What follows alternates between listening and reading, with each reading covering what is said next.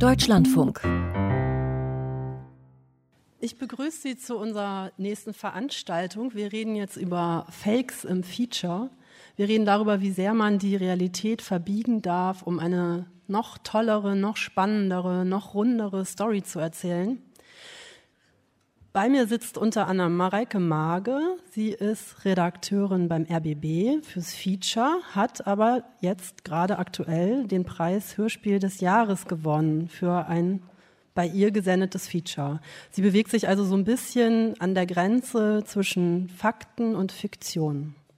Ebenfalls sehr preisgekrönt ist der Feature-Autor äh, Tom Schimmick. Publizist, macht viele Feature und unterrichtet auch junge Journalisten im Journalist werden. Neben mir, der Daniel Sponsel, ist Leiter des Dokumentarfilmfestivals in München. Und er schreibt gerade, ist selber auch Filmemacher. Ich habe auch schon mal einen Preis gewonnen. Hat auch einen Preis gewonnen. Hatte nichts mit seiner Arbeit zu tun, aber. Ähm und ähm, er schreibt gerade ein Buch und da geht es darum, dem Storytelling ein bisschen ein Ende zu bereiten. Vielleicht. Oder es in Frage zu stellen. Genau. Frau Mage, wir haben kurz vorher ein bisschen gesprochen und da kam von Ihnen der Satz, ja, es ist für mich ganz klar, man darf halt im Feature nicht lügen. Aber was ist denn eigentlich eine Lüge im Feature? Im Feature ah, eine Lüge oder warum man im Feature nicht lügen darf, würde ich sagen, ist, weil ähm, wenn ich was mache ich denn, wenn ich lüge, dann stelle ich einen Sachverhalt oder einen Tatbestand anders dar, als er ist. Also ich füge was hinzu oder ich lasse was weg. Ich denke aber, dass wir im dokumentarischen Bereich, also wo ich ja arbeite, ähm, schon auch dazu zur Meinungsbildung beitragen und nicht Meinungsmache. Und deswegen, wenn ich einen Tat, etwas weglasse oder dazufüge, dann, ähm, enthalt, dann treffe ich eine Entscheidung für den Hörer. Etwas, was ich ihm nicht mitteile. Und das halte ich für falsch. Herr Schimmeck, Sie haben mir erzählt, Sie haben schon mal einen Ton gefaked, den ersten und bislang einzigen in Ihrem Leben. Und jetzt möchte ich die Geschichte dazu hören. Die ist vergleichsweise harmlos, deswegen kann man sie auch erzählen. Das war ähm, ein Feature, was ich vor über zehn Jahren für den Deutschlandfunk gemacht habe, über US-amerikanische Kriegsveteranen.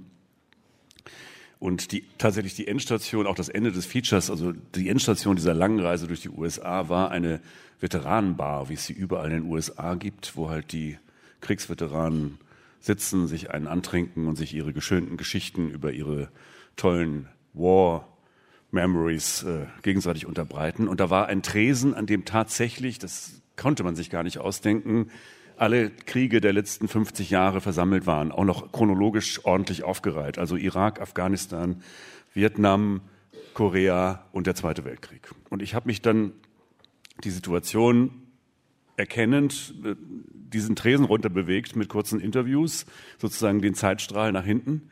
Und am Schluss war ich bei dem natürlich schon sehr betagten Weltkriegsveteran, mit dem ich dann kurz sprach, ein toller Typ. Und der stand dann auf, setzte sein Bierglas ab, stand auf, ging raus und der Barkeeper lehnte sich zu mir rüber und sagte, jetzt steigt er auf seinen Traktor, äh, auf seinen Rasenmäher und fährt nach Hause.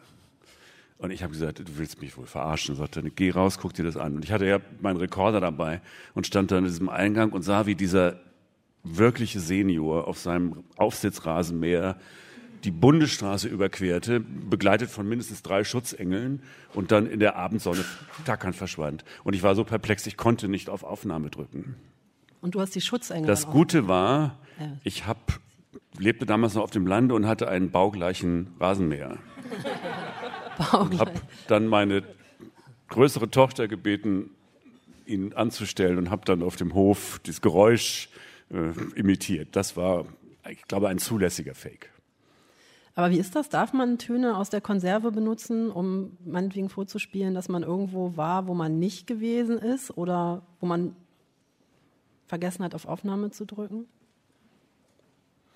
Wenn es ein Geräusch ist, denke ich schon. Also man kann nicht irgendwelche O-Töne aus der Konserve benutzen, ohne zu sagen, dass das halt nicht aus der Situation stammt. Da wäre ich puristisch. Aber bei Geräuschen, ich glaube, das benutzen wir immer mal wieder, weil Aufnahmen nicht sauber sind, weil, weil irgendeine Tür nicht richtig knallt oder was, was der Teufel auch immer. Da braucht man dann, oder man nimmt mehrere Atmos übereinander. Das ist ja auch, ist ja auch sehr beliebt, funktioniert auch immer wieder gut. Ich finde, das ist kein Fake. Wo wäre für Sie die Grenze? Äh, da, wo ich Material nehme, was aus einem ganz anderen Bereich kommt oder sozusagen nur suggeriert, Authentizität suggeriert. Da wäre für mich die Grenze, ja. Gibt es andere Dinge, die man nicht tun sollte? Zum Beispiel, um eine bessere Dramaturgie zu erzeugen, bestimmte Aspekte weglassen, hinzufügen? Darf man ähm, Zeitabläufe verändern, sagen, das war vorher, das war nachher? Gibt's da, kann man sich da verständigen über irgendwas, was geht und was nicht geht? Wir haben jetzt ja sehr allgemeines nur erstmal definiert. Soll ich, ja. Ähm, also ich glaube, wir müssen, es, es gibt ja diese Fiktion von Objektivität, der, der, der viele immer noch anhängen. Ich glaube, das ist wirklich reine Fiktion, das gibt es nicht. Wir treffen mit jedem Eintritt in die Wirklichkeit Auswahlentscheidungen. In dem Moment, wo wir mit einer Person sprechen, sprechen wir mit einer Million anderen Menschen nicht. In dem Moment, wo wir bestimmte fünf Sekunden aufnehmen, nehmen wir die anderen 100 Minuten nicht auf. Es sind Auswahlentscheidungen, die redlich getroffen werden müssen. Das heißt, ich beobachte eine Situation, ich analysiere einen komplexen Umstand, ich lese mir Wissen an und versuche dann möglichst redlich ein Abbild zu schaffen, was meiner Meinung nach der Wirklichkeit am, am meisten nahe kommt. Mehr können wir nicht leisten. Insofern sind wir immer, auch in dem Moment, wo wir glauben, äh, die Wahrheit zu berichten, natürlich begehen wir immer auch inhärent einen Fake. Ja. Ja ich glaube, über, die, über die Wirklichkeitsdebatte kommen wir dem nicht näher. Das äh, sind Entscheidungen, die jedes Werk für sich selber treffen muss. Das ist immer die Frage des erzählerischen Ziels also der, der Haltung und des Ziels, weil Kommunikation ist Manipulation. Das geht, also das muss, das muss man einfach wissen, wenn man äh, Kommunikation rezipiert, aber auch wenn man sie herstellt. Und dann gilt es, individuelle Entscheidungen zu treffen. In dem einen Fall darf man bestimmte Dinge, in dem anderen Fall nicht. Und beim Dokumentarfilm ist es natürlich noch komplexer, weil wir haben eine Ton-Bildschere und ich meine, das, was ihr im Feature macht, ähm, Töne zu schneiden, ist für einen Dokumentarfilm im Sounddesign völlig normal, dass da Sachen, wenn das Gewitter halt nicht sauber aufgenommen ist, dann nimmt man es aus der Konserve. Dass es dann vielleicht ein bisschen heftiger klingt, als es in echt war, ist dann, würde ich jetzt nicht Lüge nennen, aber es ist natürlich eine erzählische Manipulation. Mhm. Frau Mage, würden Sie das überhaupt merken, wenn jemand, also Ideengeber für unser äh, Podium hier war ja der Fall Relotius. Würden Sie das überhaupt merken, wenn Ihnen jemand so eine Geschichte anbietet, die einfach so perfekt rund ist, dass er schon so wahnsinniges Glück gehabt haben muss? Ja, ist, ist Ihnen das vielleicht sogar schon mal passiert, dass Sie dachten, so, das ist jetzt aber wirklich, dass da noch der Rasenmäher am Ende war? Ich glaube das nicht. Ich hoffe, dass ich es merken würde. Ähm, ich wüsste nicht, dass es mir passiert ist bis jetzt schon. Also viel, also viel, was wir machen, ist ja auch belegbar durch irgendwie Dokumente. Das ist natürlich aber auch heutzutage wieder auch sehr, sehr schnell äh, fälschbar. Aber ähm, natürlich spreche ich mit den Autoren schon so deutlich darüber, dass ich versuche herauszubekommen, inwieweit das tatsächlich, wie das tatsächlich erlebt worden ist von ihnen selber. Wie ist das mit na, also nachgestellten Szenen? Wenn irgendwas schon passiert ist, man möchte das aber gerne drin haben und man skriptet das, skriptet das. Im Dokumentarfilm ist das ja relativ üblich, oder? Ja, ich, es gibt drei Unterscheidungen. Also das eine ist die reine Beobachtung, das andere ist das Arrangement, nennen wir das, und das dritte ist dann tatsächlich die Inszenierung. Das sind schon noch ganz eindeutige Unterscheidungen. Es gibt Situationen, die kann ich nur beobachten, die finden nur einmal statt. Ähm, wenn ich sie verpasse, sind sie weg. die meistverbreitete Form ist das Arrangement. Es, die Kamera ist ja nicht zufällig da. Also wenn die Kamera schon mal da ist, dann kann ich aber auch verabreden, wo ich mit der Kamera stehe. Wenn ich dann natürlich dem Protagonisten oder der Protagonistin noch sage, was sie tun sollen, dann ist es eine Inszenierung. Ähm, die ist dann äh, vielleicht legitim, wenn das erzählerische Ziel verabredet ist. Also wenn die Person etwas macht, was sie vielleicht auch einen anderen Tag machen würde. Wenn es natürlich dann reine Fantasie ist, dann muss ich das auch irgendwann ausweisen. In dem Moment, wo ich das ausweise, ist es dann auch wieder okay für einen Dokumentarfilm. Das würde ich fürs Feature genauso sagen. Also ich finde auch, man kann da Dinge erfinden und fix. Es gibt eine ganze große Tradition von Featuren, die äh, erfundene Rahmenhandlungen haben. Solange das ausgewiesen ist, solange da Spielszenen drin stattfinden, finde ich das völlig legitim. Ist dann vielleicht immer noch eine Geschmackssache, ob man das dann irgendwie mag, aber das ist legitim. Aber wenn das der Erzählung dient, also ich habe, glaube ich, erst ein Feature gemacht, wo ich wirklich eine fiktive Handlung eingebaut habe als Rahmenhandlung. Aber da hatte ich auch das Gefühl, es geht nicht anders. Es ging um Cyberkrieg, da ist alles virtuell, es gibt eigentlich keine O-Töne in dem Sinne, es gibt nur lauter Experten. Und da habe ich so, mir so eine Rahmenhandlung ausgedacht, die aber, glaube ich, ziemlich fundiert war und die halt von so Nachrichtensprechern sprechen lassen. Das fand ich aber völlig in Ordnung, das war für mich kein Fake. Ich glaube aber auch, dass das nicht das Problem bei Relucius war, das Hauptproblem. Der Mann hat, und das ist für mich das Dilemma, ich glaube, der Mann hat einfach nur perfekt den Erwartungen entsprochen. Und wenn Sie nachlesen, wie der Spiegel das ja zum Glück selber aufbereitet hat, da wird es sogar nochmal deutlich, das schwingt so nach, diese super tolle Geschichte, auch dieser Drang zur immer geileren Erzählung, die uns, äh, das ist für so einen Reporter auch schwer, wenn Sie da als da in die Welt geschickt werden und sie sollen was nach Hause bringen an irgendwelchen Schauplätzen im tiefsten Trump-Amerika oder im Irakkrieg oder sonst wo, was all die anderen Hunderten von Reportern äh, irgendwie aus Versehen übersehen haben, das ist gar nicht so einfach. Und der Druck ist tatsächlich in den letzten Jahren, glaube ich, immer größer geworden, vor allem beim, bei diesen Printmagazinen. Die wollen sich unterscheiden, die müssen sich verkaufen, die Geschichten sind überall, deswegen brauchen wir was ganz besonders Geiles. Und das hat der Mann geliefert bis zur Perfektion. Und alle Redakteure haben gestöhnt vor Wonne. Das ist das zweite Dilemma. Ganz kurz noch, äh, wenn Sie diese Texte lesen, äh, also mir wird da schwindelig. Das ist ein derartiger Kitsch zum Teil. Claudius Seidel hat im FAZ-Magazin dazu ein, eine kurze und unglaublich schöne Abhandlung geschrieben und geschrieben, wer diesen Mist auch noch preiswürdig findet, der hat ein Problem. Und ich glaube, das ist auch das zentrale Problem. Ich glaube auch, das ist die Kernfrage des Storytellings. Also die Detailfragen, was jetzt tatsächlich dann en Detail ähm, auch noch dazugegeben ist an Material, ist nicht die Kernfrage. Die Kernfrage ist tatsächlich, was wollen wir vom Storytelling? Und gerade in diesem Beispiel, ich glaube, runtergebrochen geht es um Emotionen und Identifikationen. Das, was da hergestellt werden soll, ist der gemeinsamste kleine Nenner der emotionalen Anbindung für mich als Rezipienten an diesen Stoff. Ähm, und das ist das Schmiermittel. Und das ist das, was im Moment, von dem wir glauben, dass es in, in der Kommunikation am besten funktioniert. Das sehe ich in der Tagesschau so. Wenn dann irgendein Beitrag über, über die Rentenerhöhung ist, dann wird das sofort mit personifiziert, mit Person XYZ, die ich erstmal kennenlernen soll, die diesen Fall erlebt und so weiter. Das sind immer die gleichen Muster dass halt Identifikationen und emotional, Emotionen entstehen zwischen mir als Rezipient und dieser Geschichte. Und welche Elemente davon dann fähig sind oder nicht, ist dann nicht das Gravierende. Das Gravierende ist die Sehnsucht danach, dass wir glauben, dass das das best funktionierendste Modell für Erzählen ist. Aber und findet da nicht eine Verschiebung statt von Journalismus zu Unterhaltung? Ja, sicher, auf jeden Fall. Aber ist die jemals trennscharf gewesen? Nee, aber ich meine, das wird ja, wird ja, geht ja immer weiter in die Richtung Unterhaltung. Also das, was Sie eben beschrieben haben, würde ich schon eher in diese Kategorie einordnen. Aber ja, die Geschichten von dem Relatius sind ja ein gutes Beispiel dafür. Das suggeriert uns ja wirklich Stories aus der Wirklichkeit, aber so erzählt, dass sie natürlich auch Geschichten sein können. Da steckt jede Menge Informationen drin, die auch dann tatsächlich tatsächlich Informationen sind, die interessant sind, aber aufgepeppt mit der. Entscheidend ist die Emotion dort. Ja. Das ist es ja. Und das, das wird ja auch so gelehrt. Du musst die Leute berühren, du musst sie mitnehmen, du musst sie packen, du musst sie ne, also abholen ist auch abholen, schön, ja. ja, bei ihren was auch immer Gefühlen, ja. Und was ist die Alternative? Wir langweilen und bilden ab. Also ich meine, man kann es ja verstehen. Ne? Vielleicht reden wir mal darüber, woher das eigentlich kommt und warum das so ist. Also es ist ja nicht nur der Druck jetzt heutzutage, dass alle Redakteure sagen, es muss aber jetzt eine noch emotionalere Geschichte. Es ist ja auch was, was uns wirklich gefällt. Ja, auf jeden Fall. Es ist eine Tradition, die ist über 2000 Jahre alt. Ähm, und es ist kein Zufall, dass sich das durchgesetzt hat, das äh, Storytelling, einfach, ich sage jetzt mal Dreiaktstruktur, ganz klassisch Heldenreise. Ähm, das ist ja kein Zufall, dass das das Modell ist, was sich gegen alle anderen Modelle, oder es gibt ja gar keine welchen Alternativmodelle, alles andere ist nicht so modellhaft, sondern ist komplexer. Ähm, da besteht schon eine Sehnsucht in der Kommunikation, dass wir auch vielleicht so bedient werden und so funktional erzählen.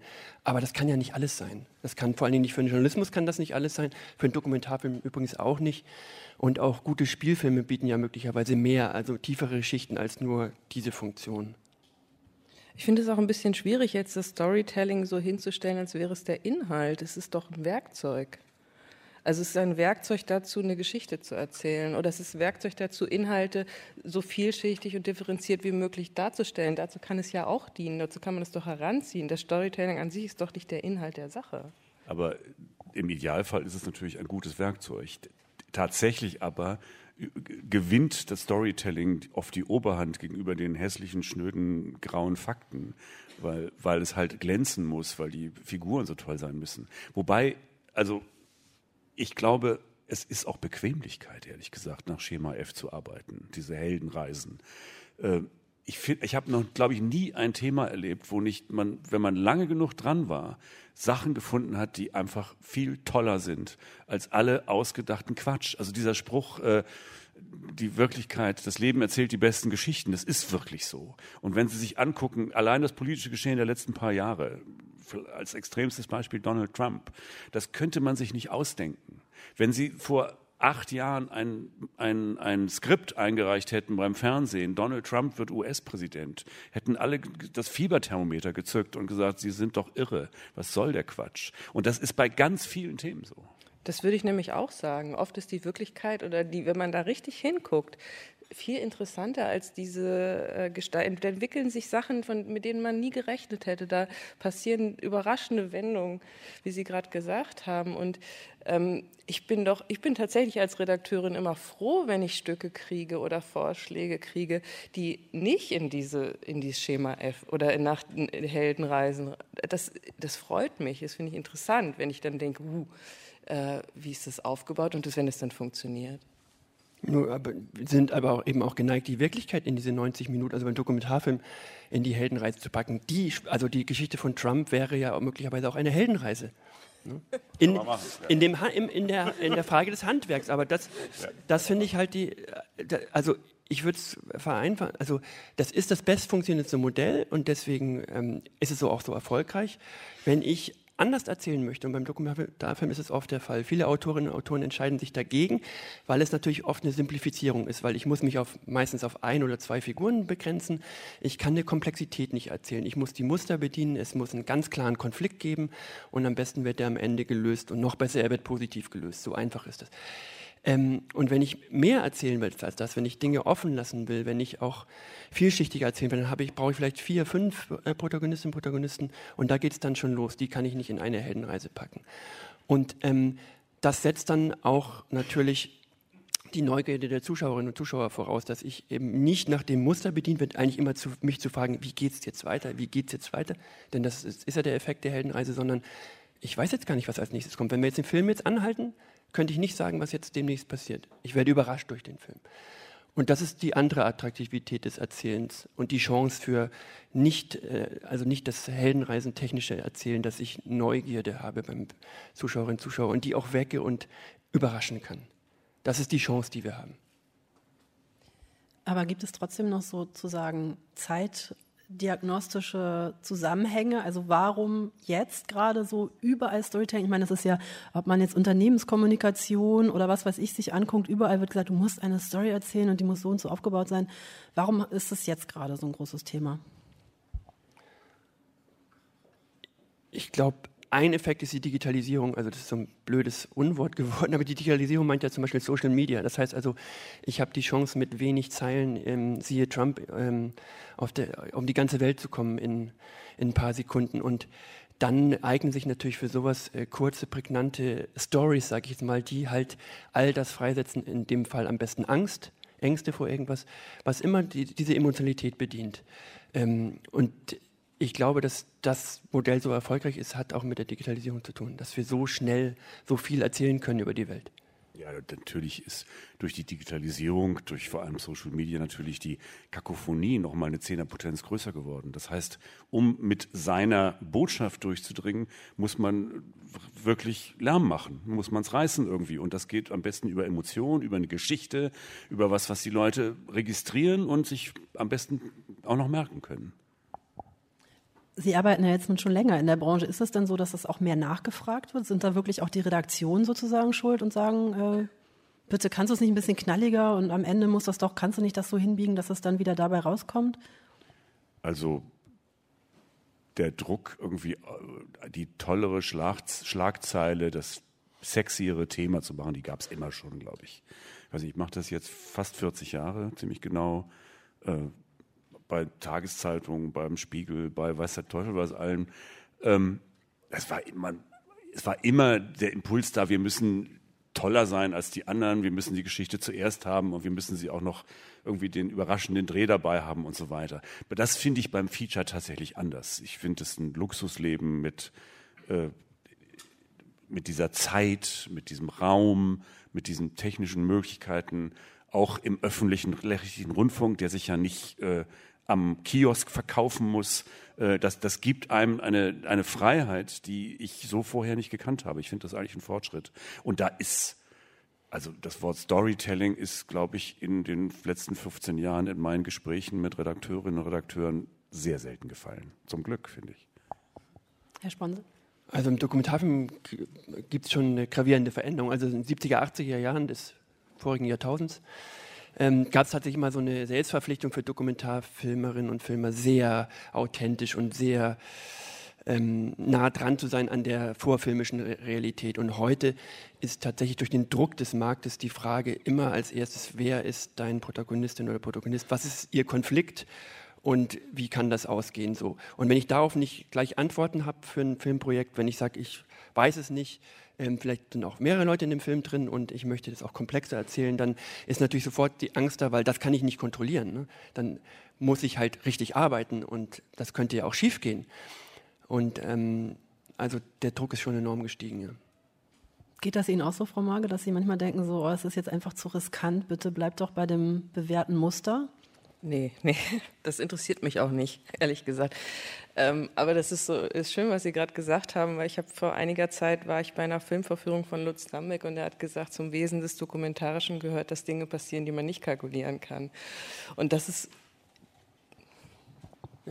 das fand ich einen sehr treffenden Satz, weil es tatsächlich ja so ist, dass wir oft denken, ja, wir, aber wo führt die Geschichte denn hin? Aber das ist eben ein Risiko, das ich finde, dass man eingehen muss. Und jetzt ist dann, die, dann kommt als nächstes die Frage nach dem Budget, wie bezahlen wir das und so weiter. Natürlich. Aber das ist halt auch die Freiheit, diesen, diesen Raum zu haben, auch die Möglichkeit, also ich träume ja von der lebenslangen Sofortrente, um nur noch Geschichten machen zu können, wo ich auch sagen kann, wenn ich nichts rausgefunden habe, lege ich es hin und mache was Neues. Wir müssen natürlich irgendwann abliefern, weil wir sonst kein Geld verdienen. Das ist ganz simpel. Aber verglichen mit den Leuten, die jeden Tag irgendwie online fünf Geschichten raushauen müssen, haben wir es ganz schön gut. Liegt dieses ganze Storytelling-Ding auch so ein bisschen an den Ausbildungswegen, die vielleicht auch immer konformer und durchstrukturierter werden? Also man ist halt auf den Filmhochschulen oder auf den Journalistenschulen und da sind die gleichen Dozenten, die immer das Gleiche lehren? Ähm, also der, beim Fall Relotius gibt es dafür schon Indizien, natürlich. Das ist ja der war ja auch ein Star von einer bestimmten Gruppe von Journalisten rund ums Deutsche Reporterforum, was ja auch ziemlich heftig in die Krise geraten ist danach. Und sich, ich habe die Fragenliste für die letzte Versammlung durchgelesen. Das waren zwei Seiten. Da ging es wirklich ans Eingemachte. Mein Gott, die hatten wirklich eine Sinnkrise danach. Also die haben, da ist schon klar geworden, da, da ist auch eine bestimmte Art, an die Wirklichkeit ranzugehen, irgendwie ein bisschen kollabiert. Und wenn Sie sich erinnern, zum Beispiel an so eine Zeitschrift wie Spiegel Reporter, die gab es ja mal eine kurze Zeit, vor zehn Jahren oder so. Äh, das ist schon so die Grundhaltung bis heute. Äh, wir sind total tolle Typen, meistens Typen, ein paar Frauen sind auch dabei, und wir erklären euch die Welt. Wobei wir nicht so wahnsinnig politisch sind. Wir sind einfach mittendrin und erzählen euch genau, was Sache ist und das total packend. Und ich glaube, das ist dadurch ein bisschen kaputt gegangen. Das finde ich aber auch nicht so schade. Also diese Hybris, die ist weg und das ist eigentlich ein positiver Effekt. Ein bisschen habe ich aber auch das Gefühl, dass wir den Relotius total schnell vergessen werden und nächstes Jahr weiß schon niemand mehr, wer das war. Das fürchte ich auch, ehrlich gesagt. Das klang jetzt mal so, als ob wir jetzt einen Turnaround hätten. Ähm, ich glaube, es werden daraus keine Konsequenzen folgen. Und das vielleicht zurück zu dieser Frage eben ich glaube, dass in der Ausbildung natürlich genau diese Mechanismen greifen, weil der Markt ist härter geworden durch die Digitalisierung. Also wir haben, ich würde die, den Medien eine Krise attestieren. Wir haben eine Krise der äh, öffentlichen Medien im Kontext zu Social Media, also der Möglichkeit eben in Sekundenschnelle alles immer rauszuhauen und äh, wo positionieren wir uns da mit, mit, ähm, mit Medien, die äh, anstrengender sind zu rezipieren? Ja? Und sicherlich äh, auch die Filmhochschulen haben rückläufige Bewerberzahlen zum Beispiel und die haben erhöhten Druck, da Leute auszubilden, die auch auf dem Markt bestehen können. Und das ist natürlich schwierig, das äh, immer mit diesem Selbstbewusstsein zu tun, ja, macht was ganz Eigenes, geht eigene Wege, sondern natürlich ist man dann einmal geneigt, wie an den Journalistenschulen auch, dann das zu lehren, was ja am besten funktioniert. Was ist mit der Publikumsseite, Frau Mage? Wie ist das denn, wenn man ein abgefahrenes Feature sendet? Sagen dann alle so, wow, äh, endlich mal anders erzählt? Gibt es da irgend so Resonanz und muss man sich auch vielleicht das Publikum ein bisschen anders hinerziehen? Weiß man überhaupt, was die gerne mögen, gerne konsumieren? Puh, das ist eine schwierige Frage. Also jetzt wissen wir ja, durch diese ARD-Audio-App kann man ja ein bisschen besser sehen, was, äh, was die Leute gerne hören. Und ich bin eigentlich total überrascht und auch positiv überrascht, dass es eben eigentlich nicht immer nur, äh, wie mein Vorurteil war, leicht und äh, knackig erzählte Sachen waren, sondern dass es durchaus auch andere und komplexe Dinge gibt. Also das hat mich irgendwie gefreut. Ich, das war meine Hoffnung und ich sehe das da irgendwie bestätigt. Sehen Sie das so ähnlich, Herr Sponsel? Puh, ähm, wenn man den öffentlich-rechtlichen Fernsehen glaubt, dann ähm, funktionieren ganz viele Dinge gar nicht mehr, weil die Einschaltquote nicht stimmt. Ähm, ich denke, in der Kultur sollten wir natürlich das Selbstbewusstsein haben, dass wir auch Dinge produzieren, die nicht ähm, massenkompatibel sind und konsensfähig. Ähm, das, darauf müssen wir einfach weiterhin bestehen. Also ein Feature kann nicht die Einschaltquote haben äh, wie eine Popsendung auf einem anderen Sender. Das muss uns klar sein und das, dafür müssen wir, glaube ich, kämpfen, dass wir ähm, die, diese, diese Qualität Produkte im öffentlich-rechtlichen Sendern einfach auf die, dass wir auf die bestehen, auch jenseits der Quote und jenseits der Klickrate. Das wird ja auch tatsächlich honoriert. Ich habe auch also diese Abrufzahlen jetzt bei den Online-Angeboten, zum Beispiel hier im Deutschlandfunk, da bin ich immer wieder total positiv überrascht, dass was, dass Themen, die viele erstmal für ein bisschen exotischer halten würden, doch unglaublich gut gehört, geklickt, runtergeladen werden. Also ich weiß, wir haben vor, was ich glaube, zwei Jahren mal so einen Doppelhintergrund hier gemacht über Drohnen, wo alle gedacht haben, na ja, okay, war der Knüller des Quartals. Habe ich mich natürlich gefreut, das ist toll. Andererseits ist natürlich gerade auch mit diesem Fake, mit dieser Fake-Debatte ein viel eisigerer Wind in die Medien eingezogen. Also wenn Sie lesen, was in den Kommentarspalten unter den Artikeln steht, wenn Sie hö hören, was auch der Hörer und der Zuschauer so artikulieren zum Teil, das ist schon ein echter Generalzweifel. Das ist, äh, wir glauben euch nichts. Ihr seid Teil eines Systems, was uns belügt. Das ist äh, sozusagen, das sind viele, viele kleine Trump-artige Eruptionen, die uns da, die uns da um die Ohren knallen. Und das muss man ernst nehmen. Das ist, äh, weil es wirklich ein Generalverdacht ist, äh, der auch schwer argumentativ zu entkräften ist. Ja, und witzigerweise steht ja nie ein Kommentar darunter, das war jetzt aber nicht klassisch erzählt oder mir hat da der Spannungsbogen gefehlt oder so. Ja. Sollen wir die Runde mal öffnen für das Publikum? Gibt es, gibt es Wortmeldungen aus dem Publikum, Fragen? Wir haben ein Mikrofon, das wird jetzt auch schon gebracht. Ja, mich würde noch mal mehr am Anfang interessieren. Ist es eigentlich so, dass ähm, einem schon ähm, Interviewte diese äh, Erzählform, von der Sie sprachen, äh, dass einem das schon entgegenkommt, also zunehmend? Weil ich hatte mal kürzlich im Fernsehen so einen Ausschnitt gesehen von einer, ich glaube, nach einem Autounfall interviewten Mexikanerin und sie hatte, ähm, man merkte, sie merkt, sie ist jetzt im Fernsehen und hat dann ihre Tränen mobilisiert, um dem Ereignis dieses Unfalls praktisch das zu untermauern mit der Rolle, die sie nun in dieser Situation spielen soll. Äh, begegnet Ihnen das? Ich glaube, das ist vor allem beim Fernsehen. Also sobald die Kameras kommen, ist ja kein Mensch mehr normal. Das ist, das ist immer schon die Erfahrung. Ich wusste früher als Zeitungsreporter, wusste ich, ich kann gehen. Wenn das Fernsehen kommt, kann ich schon mal gehen, weil alle fangen an zu spinnen und machen Taritara. Ähm, die Privatsender haben ja dann manchmal sogar, das habe ich nur einmal gehört, äh, für besonders tragische Ereignisse ein bisschen Zitronensaft dabei, den sie ihren Protagonisten in die Augenwinkel schmieren, damit es dann richtig läuft. Äh, Gibt es auch. Das ist natürlich richtig fake auch, ist aber nicht neu. Ähm, ich glaube im Radio, also ich kenne das nicht, dass die Leute so vor dem Radiomikrofon anfangen zu, zu acten, so irgendwie irgendwelchen Erwartungen sehr entsprechen. Natürlich gibt es welche, die aufgeregt sind und erstmal Worte finden müssen, aber eigentlich versuche ich ja als Feature-Autor eine Situation herzustellen, wo Leute gar nicht mehr merken, dass da ein Mikro ist, sondern einfach so möglichst normal reden.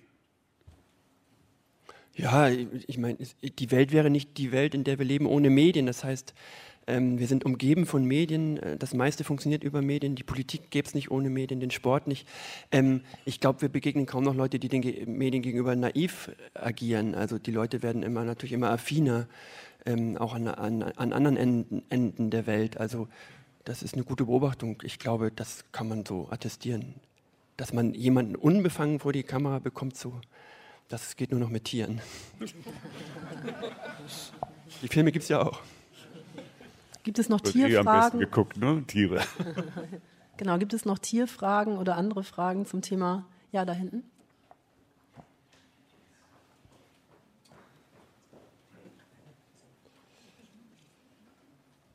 Die Diskussion startete irgendwie für mich mit der Frage nach der Wahrheit und drehte sich dann so Richtung Vertrauensfrage. Mich würde interessieren, welche Bedeutung vertrauensstiftende Elemente oder auch das Vertrauen in die Protagonisten, in die Rahmenbedingungen, wie zum Beispiel beim Deutschlandfunk, institutionelles äh, Vertrauen in ihre Arbeit hat. Also welche Bedeutung hat Vertrauen bei Ihnen? Ganz großes, äh, also wir sprechen beim Dokumentarfilm von dem Vertrag mit, dem, mit der Zuschauerin oder dem Zuschauer. Ich finde, das Allerwichtigste ist, dass ich kenntlich mache, wie ich agiere in dem jeweiligen Stück und ähm, dass ich darin kohärent arbeite. Dann, und dann muss ich dieses Vertrauen herstellen und darüber kann ich mir dann auch einiges erlauben, äh, wenn ich das auch nur äh, genügend kennzeichne. Also das ist, glaube ich, schon das Maßgebliche, weil, wie gesagt, wir wissen, dass es um ein mediales, eine mediale Interpretation der Wirklichkeit geht und nicht um die Wirklichkeit. Und ähm, die Vertrauensfrage ist eine ganz wichtige Frage, ja. Wobei unmittelbar wichtiger ja erstmal das Vertrauen der abgebildeten oder abgehörten äh, Figuren ist, mit denen wir es zu tun haben. Und das ist natürlich auch gerade bei Themen, wo es sehr intim wird, sehr wichtig. Also ich habe letztes Jahr ein Feature gemacht über deutsche Kriegsveteranen, äh, die ja zum Teil schwerst krank sind psychisch. Und da muss man erstmal was aufbauen zwischen Interviewer und Interviewten, dass man, dass die einen auch empfangen in ihrer Umgebung, dass die frei sprechen, dass die auch einem vertrauen tatsächlich, dass man damit keinen Mist macht. Und natürlich redet man mit denen, weiß ich nicht, zwei, drei Stunden und sendet davon vielleicht nur zehn Minuten. Das müssen dann schon auch die richtigen sein. Ich war wirklich, das hat mich irre gefreut, weil das ein schwieriges Thema ist. Die waren alle ganz happy hinterher. Und das ist für mich das Schönste.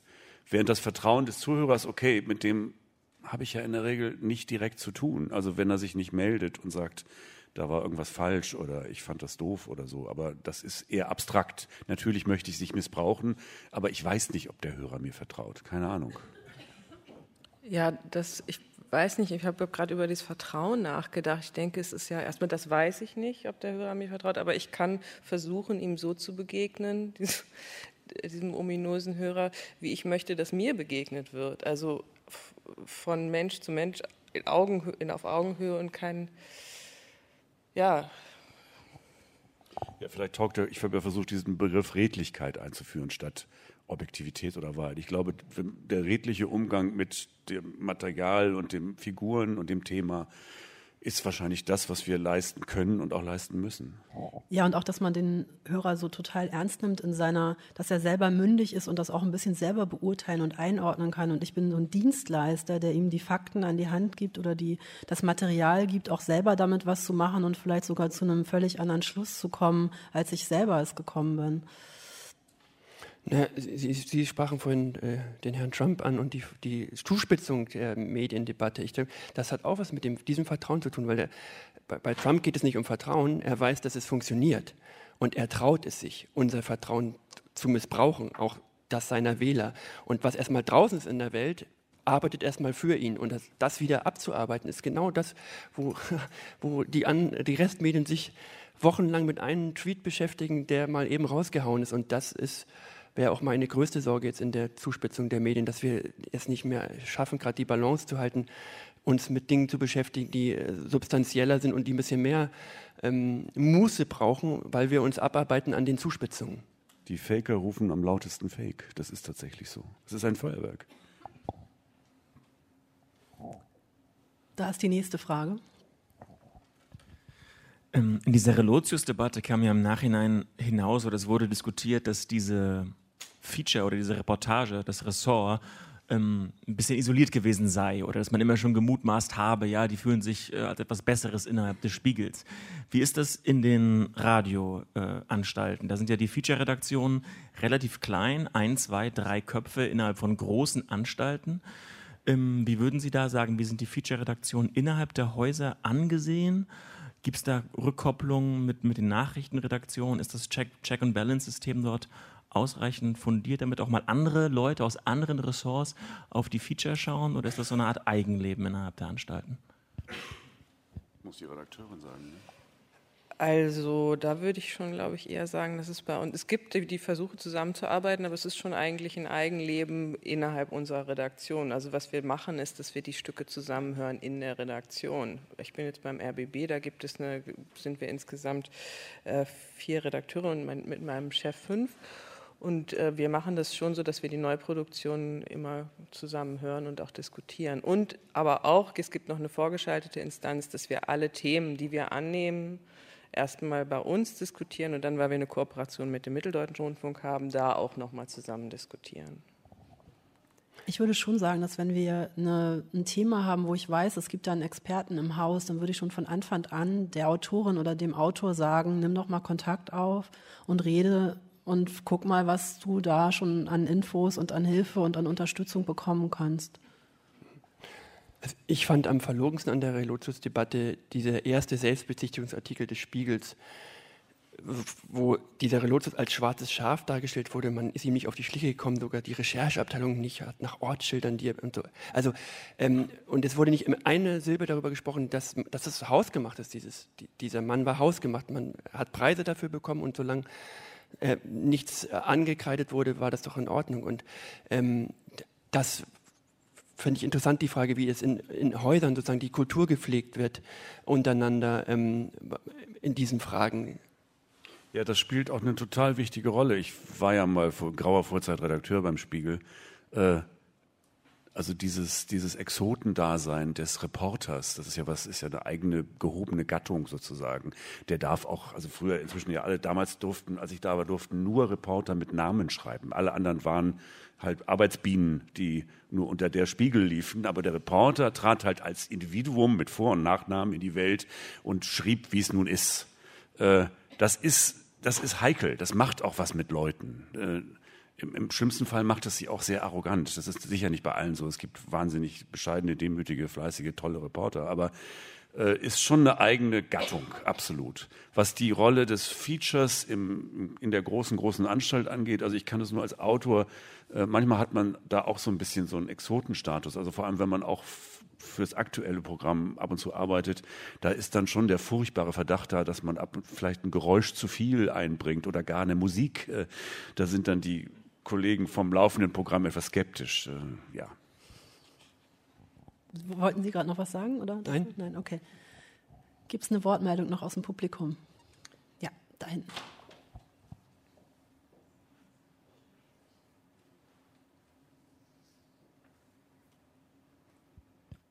Ähm, wenn ich das richtig sehe, hieß traditionell die Antwort auf äh, so eine Dreiaktstruktur äh, Montage. Und das hieß dann immer Avantgarde. Gibt es in diesem Bereich noch Entwicklung oder ist man da eher vorsichtiger geworden, weil das zu plakativ wirkt? Oder gibt es doch noch etwas Avantgardistisches auf dem Gebiet? Also ich glaube, es gibt es schon noch, aber es hat, also ich kann das jetzt fürs Feature sagen, so wie ich das beobachte, es hat abgenommen. Also das, was ich äh, vorhin erzählt habe, das ist halt, äh, als ich so angefangen habe, Feature zu machen, da war es ziemlich üblich, dass man äh, viel experimentiert hat mit Formen und auch eben tatsächlich fiktive Rahmenhandlungen gehabt hat oder so. Das, äh, da, da nehme ich schon einen Rückgang wahr. Also das ist viel mehr in diese, wie Herr Schimmeck vorhin gesagt hat, Inszenierung von Objektivität geht. Also im Dokumentarfilm kann ich das eigentlich positiv beantworten. Natürlich funktioniert auch das Drama, das klassische Drama im Dokumentarfilm am besten. Ähm, aber die andere Erzählweise ist, das nennen wir das rhetorische Erzählen. Also ich weiß nicht, jetzt ist aktuell so ein Film im Kino, der heißt High AI, es geht um Roboter und künstliche Intelligenz. Und da hat sich die Autorin sehr wuspisch äh, entschieden, da sind vier Protagonistinnen und Protagonisten. Sie erzählt äh, nur bei einer Person eine wirkliche Entwicklung und kompiliert dieses Material, aber nicht experimentell, sondern sehr rhetorisch um das Thema herum, so dass ich als Zuschauer eine Entdeckung mache dieses Themas und dieser Erzählung. Und das das ist die Antwort darauf, glaube ich, dass man sich was traut. Im Dokumentarfilm geht es. Herr Schimmick? Ich, ich habe keine Ahnung von äh, Dramaturgie, muss ich ehrlich zugeben. Also ich, ich, ich schraube immer so lange auf den Zeug rum, bis es irgendwie an seinem Platz fällt und wo ich dann denke, okay, das haut jetzt so hin. Manchmal weiß ich schon beim Aufnehmen, das ist der Schluss. Also ich habe gerade was gemacht über unsere miserable Umweltbilanz und habe bei den Friday for Future Kids aufgenommen, bei der Zahnspangenrevolution. Und die, die sind ja ganz toll. Und das dann, ich stand da so, das war vorletzte Woche, und hörte auf meinen Kopfhörern schön MS-Stereo, zogen die vorbei und es spielte dieses Lied, äh, wir tanzen im Atomschutzbunker, hurra, die Welt geht unter. Und die sangen das immer, den Refrain immer mit. Das war einfach, so ein geiler Sound, da wusste ich, das ist der Schluss. Das suppte auch so nach rechts langsam weg. Das war völlig klar. War, das war völlig klar. Äh, aber ich weiß nicht, ich habe, glaube ich, ich mache mir manchmal so große Zettel, wo ich die Szenen hinschreibe und so. Äh, in der Regel vergesse ich diese Zettel nach der Hälfte der Arbeit und dann gucke dann, wenn ich fertig bin, nochmal hin und denke, ah ja, okay, so hast du dir das gedacht, hast du ganz anders gemacht. Ich kann nichts dazu sagen. Oh, wunderbar, so würden wir auch gerne arbeiten. Also das geht nicht. Ja, komm doch mal vorbei. Beim Dokumentarfilm. Also, wie gesagt, die Redakteurinnen und Redakteure fragen eigentlich immer erst, wer ist die Protagonistin, was ist ihr Konflikt, wie geht das aus? Wenn du das nicht beantworten kannst, musst du mhm. aber in Sachen Dramaturgie eine andere Antwort parat haben. Also sonst kommst du nicht durch. Mhm. Keine Chance. Aber ich, dieses rhetorische Erzählen, den Begriff kannte ich gar nicht. Was gibt es dann noch für Alternativen? Collage? Assoziatives Erzählen. Assoziativ, dass man wieder dicht bei der Collage, oder? Ja, in Berlin hat jetzt ein Film Premiere auf der Berlinale, der heißt Das innere Leuchten. Spielt 90 Minuten in einer Demenzklinik, nicht Klinik ist übertrieben, ein Alterswohnsitz für Demenzkranke und beobachtet nur diese Menschen. Da gibt es keine Entwicklung dieser Menschen mehr, auch keine eigentliche Entwicklung im Film, aber durch diese Permanenz, also die Überdehnung dieser Beobachtung, passieren ganz viele assoziative Momente bei mir beim Zuschauen, die sehr berührend sind, die aber undefinierte Dramaturgie und undefiniertes erzählerisches Ziel haben. Das passiert dann einfach. Das würde ich als Beispiel benennen. Frau Mage, Sie kennen das wahrscheinlich auch. Wenn man so Feature dann präsentiert in der Runde, dann kommt sofort. Äh, übrigens auch schon mal von Ihnen zu einer Sendung, die wir co-produziert haben. Äh, da gibt es ja keine Entwicklung, das stagniert ja. Das ist halt ein sehr schnell und leicht gemachter Vorwurf. Ne? Wir wollen immer Entwicklung. Ja, nicht immer. Das ist halt immer die Frage, was ist der Inhalt des, äh, oder wo, was ist das Erzählziel, wie Sie es vorhin so gut genannt haben. Ich finde, das geht, also äh, wenn das leuchtet mir sofort ein, wenn Sie von diesem Film erzählen, dass man das in so einer Situation dann, dass man das so auf diese Art erzählt. Aber die Frage ist, was für eine Geschichte erzählt man? Und da finde ich, ist manchmal schon die Frage nach einer Entwicklung auch berechtigt. Nächste Frage aus dem Publikum. Es gibt gerade keine. Darf ich Herrn Schimmick eine Frage stellen? Äh, ausnahmsweise ja. Herr Schimmick hat nämlich ein Feature gemacht, das Fake-Fabriken heißt und das ich sehr gut fand. Und ähm, anknüpfend an den Fake in den Medien fand ich ja da viel Interesse, also auch sehr interessant, dass es tatsächlich ähm, Fakes in der Wirk Wirklichkeit in Anführungszeichen gibt. Also Menschen, die äh, Nachrichten in die Welt setzen und damit äh, tatsächlich Dinge beeinflussen. Äh, wie, haben, wie, wie sehen Sie das? Ja, das war eigentlich die Fragestellung. Das Feature ist gerade jetzt im Herbst gelaufen, hat auch gerade den Rias Radiopreis gewonnen, wobei Preise ja inzwischen verdächtig sind seit Relotius. Ähm, das ist wirklich das eigentlich auch Wichtigere bei den Fakes. Das ist nicht Relotius und die spinnerten Reporter, die irgendwie die geile Story erzählen. Wir haben es ja mit, mit fast schon einer industrialisierten Fabrikation von Nachrichten zu tun. Also von gerade auf Twitter und Facebook mit immer mehr Bots, die wirklich einfach durch qua Masse äh, äh, auch Fake, also Falschinformationen oder Verdrehungen durchdrücken. Wenn Sie sich angucken auf den ganzen rechten Webseiten, da gibt es immer so ganz bestimmte Referenzpunkte. Das ist immer Russia Today, Epoch Times, äh, PE News und so weiter. So eine bestimmte Welt, wobei die, glaube ich, ja alle, also ich war für das Feature zum Beispiel bei Russia Today, ich habe mich da eingeschlichen in Moskau und äh, habe mit denen geredet, mit einigen, die glauben natürlich nicht, dass sie faken. Die haben eine bestimmte Sicht der Dinge, auch sehr zugespitzt und fühlen sich genauso als oder vielleicht noch mehr als Aufklärer als wir.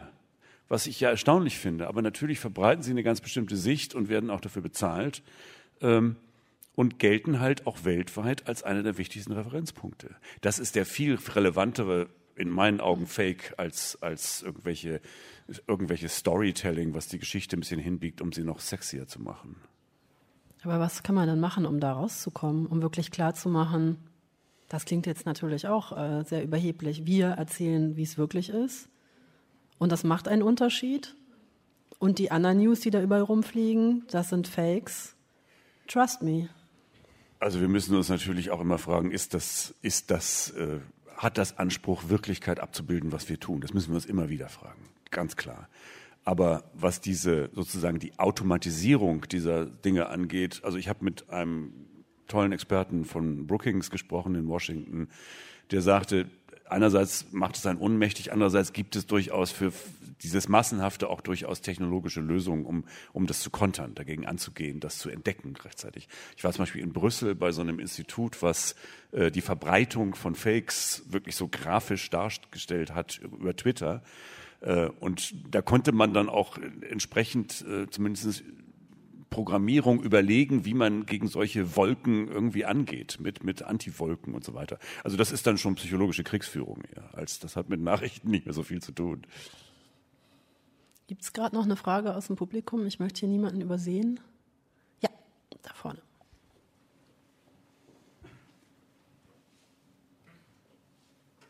Sie haben ja gerade angesprochen, diese äh, auch wie im Ausland da gegen Fake News, Fake News vorgegangen wird. Ähm, wenn man jetzt mal aus dieser Blase Deutschland über wie man dann Features, was erlaubt ist als Fake, äh, mal rausgeht, gibt es da Unterschiede weltweit oder sogar in Europa, wie man damit umgeht?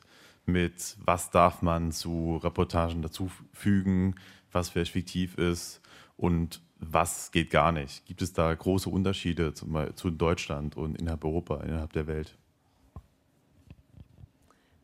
Wir treffen uns ja einmal im Jahr immer mit allen europäischen Sendern, um so über unsere Feature-Produktion zu reden. Und ich kann nur da meinen Eindruck, meinen total subjektiven Eindruck schildern, dass es, dass mir da nichts auffällt. Ich weiß nicht. Walter Filz vielleicht sind ja schon auch also, häufiger dabei gewesen. Ist da, kann man sagen, dass die Polen irgendwie mehr, nee, ich würde nicht sagen. Weniger die also, Polen.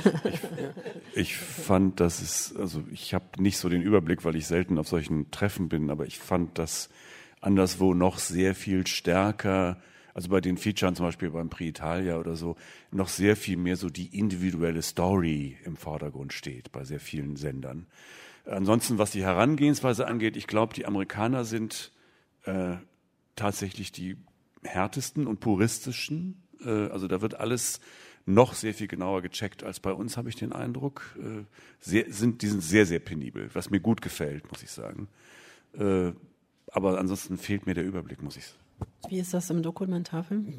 Im Dokumentarfilm äh, gibt es bei uns den Begriff in der Programmauswahl The American Way of Documentary.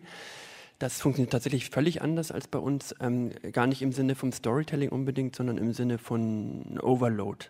Also da ist immer alle, von allem zu viel drin. Es ist auch dann zu schnell montiert. Es ist immer Musik äh, drüber und drunter und daneben gestellt.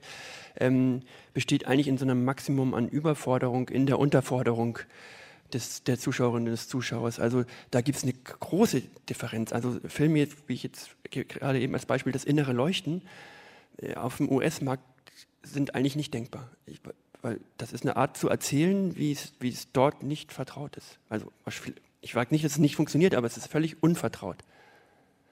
Ist ja eine Gefahr, die wir auch haben. Dadurch, dass wir technisch viel einfacher, viel mehr auf die Spuren knallen können als früher, laufen wir natürlich auch immer Gefahr, wahnsinnig viel Effekt und äh, zusätzliche Atmo, Stimmung und so weiter reinzuknallen.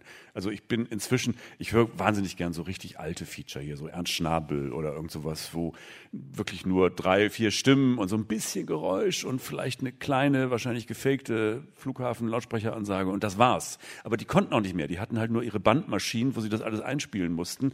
Die konnten nicht mal eben auf Pro Tools irgendwie 18 Spuren übereinander knallen. Da laufen wir Gefahr, zu viel zu machen. Also ich habe manchmal schon eine Sehnsucht, einfach mal wieder einen Text zu schreiben und vorzulesen und mit nichts dazu. Ja, wobei ich ja schon glaube, dass äh, Minimalismus am Ende immer siegt. Zumindest in unseren Kreisen ist man immer auf der sicheren Seite, wenn man Purist ist. Insofern sehe ich das nicht so pessimistisch wie Sie. Vielleicht kommen wir sogar zum Ausblick. Was ist dann sozusagen, was würde man sich wünschen jetzt für die Zukunft? Und was ist die realistische Einschätzung, wie es weitergeht? Gibt es jetzt eine Veränderung? Also ich sehe durch diese Relotius-Sache eigentlich ähm, auch so ein bisschen, für mich kann ich sagen, he heißt es, dass ich das nochmal über, für mich nochmal durchgedacht habe und überprüft habe. Bei uns in der Redaktion wurde das auch gemacht. Ich finde das irgendwie eigentlich ganz gut, dass das so eine, dass man nochmal überlegt, was macht man da eigentlich genau, was kann man vertreten und was hat man vielleicht, wo ist man vielleicht auch ein bisschen ungenau geworden. Also ich finde, das hat zu so einer Überprüfung geführt, die ich eigentlich ganz gut finde. Und das hat vielleicht auch anderen Erzählformen wieder ein bisschen den Rücken gestärkt. Also ich glaube schon, dass da in den relevanten Zeitungsredaktionen, also Zeitmagazin, SZ-Magazin, Spiegel, Stern, durch wirklich ein großes Nachdenken eingesetzt haben. Das ist, das ist nur gut. Dann das, was ich schon gesagt habe, dass die Hybris so ein bisschen angeknackst ist, das ist auch wunderbar.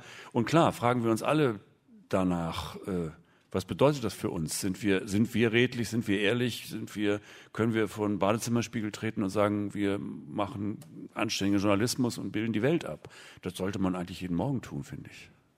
Vielleicht ist es jetzt übertrieben zu sagen, aber ich finde auch eine Geschichte zu erzählen suggeriert ja auch immer, alles hängt mit allem zusammen und dass diese Person jetzt Erfolg hat, hat ganz klare Gründe und ist eine Konsequenz aus irgendwas. Und ich finde, das hat auch was mit dem Weltbild und dem, mit dem Menschenbild zu tun und macht was mit den Leuten, wenn man Natürlich macht es Spaß, Geschichten zu konsumieren. Ich mache das auch selber gerne, aber ähm, andere Erzählformen und Ambivalenzen und ähm, Widersprüche besser aushalten zu können, ich würde sogar sagen, dass das eine gesellschaftliche Relevanz hätte. Ja, ähm, beim fiktionalen Erzählen ist das Dilemma tatsächlich, ähm, also wenn Sie ein Drehbuch schreiben, schafft es keine Autorin, Autor nicht kausal zu schreiben. Es, es, letztendlich es hängt alles kausal miteinander zusammen und die Wirklichkeit ist nicht immer kausal. Und das ist eben das, worum es geht. Das würde ich genauso formulieren, dass wir diese Widersprüche auch aushalten. Und ich würde mich gerne da anschließen. Bei der Frage, wie das weitergeht, ähm, ich denke, das ist jetzt ein guter Moment, vielleicht drüber nachzudenken. Ich fürchte halt, dass die Entwicklung tendenziell trotzdem so weitergeht, wie sie im Moment läuft, vor allen Dingen dank der Digitalisierung und ich glaube, ähm, dieser Begriff Gegenöffentlichkeit oder Aufklärung ist wichtiger denn je, den, den wir in diesen Häusern öffentlich-rechtlich haben und auch, finde ich, politisch viel stärker nutzen müssten. Also dieses Alleinstellungsmerkmal auch ähm, mit, ein bisschen, mit einem gewissen Stolz äh, vor sich hertragen und nicht mehr mit so einer Demut ähm, der Quote gerecht werden zu müssen oder der Klickrate. Ich glaube, wichtig ist vor allem, dass man, also jetzt, wenn es um diese Generalanklage gegen das Lügenmediensystem, von der wir ja kurz gesprochen haben, auch geht, dass man sich da nicht beugt, dass man nicht versucht, durch Umarmung und äh, falsches Verständnis irgendwie die alle ins Boot zu holen. Ich glaube, wer, wer so drauf ist, der will nicht verstanden werden und der will auch keine, keinen Konsens haben. Da, das, ist, das ist so eine Art Kulturkampf tatsächlich. Da müssen wir wohl durch. Äh, da sollten wir möglichst gerade stehen, denke ich. Das ist das Wichtige. Ja, weil die Fragen, die wir uns stellen, ne, ist das, haben wir wirklich irgendwie die Fakten, sind das die richtigen Fakten? Spiegeln wir nur uns selber? Das, diese Fragen stellt sich die Gegenseite oft nicht und dann ist es halt schwierig irgendwie. Äh, da gerät man in einen Kreislauf rein. Gibt es noch Bemerkungen, Meinungen, Fragen aus dem Publikum?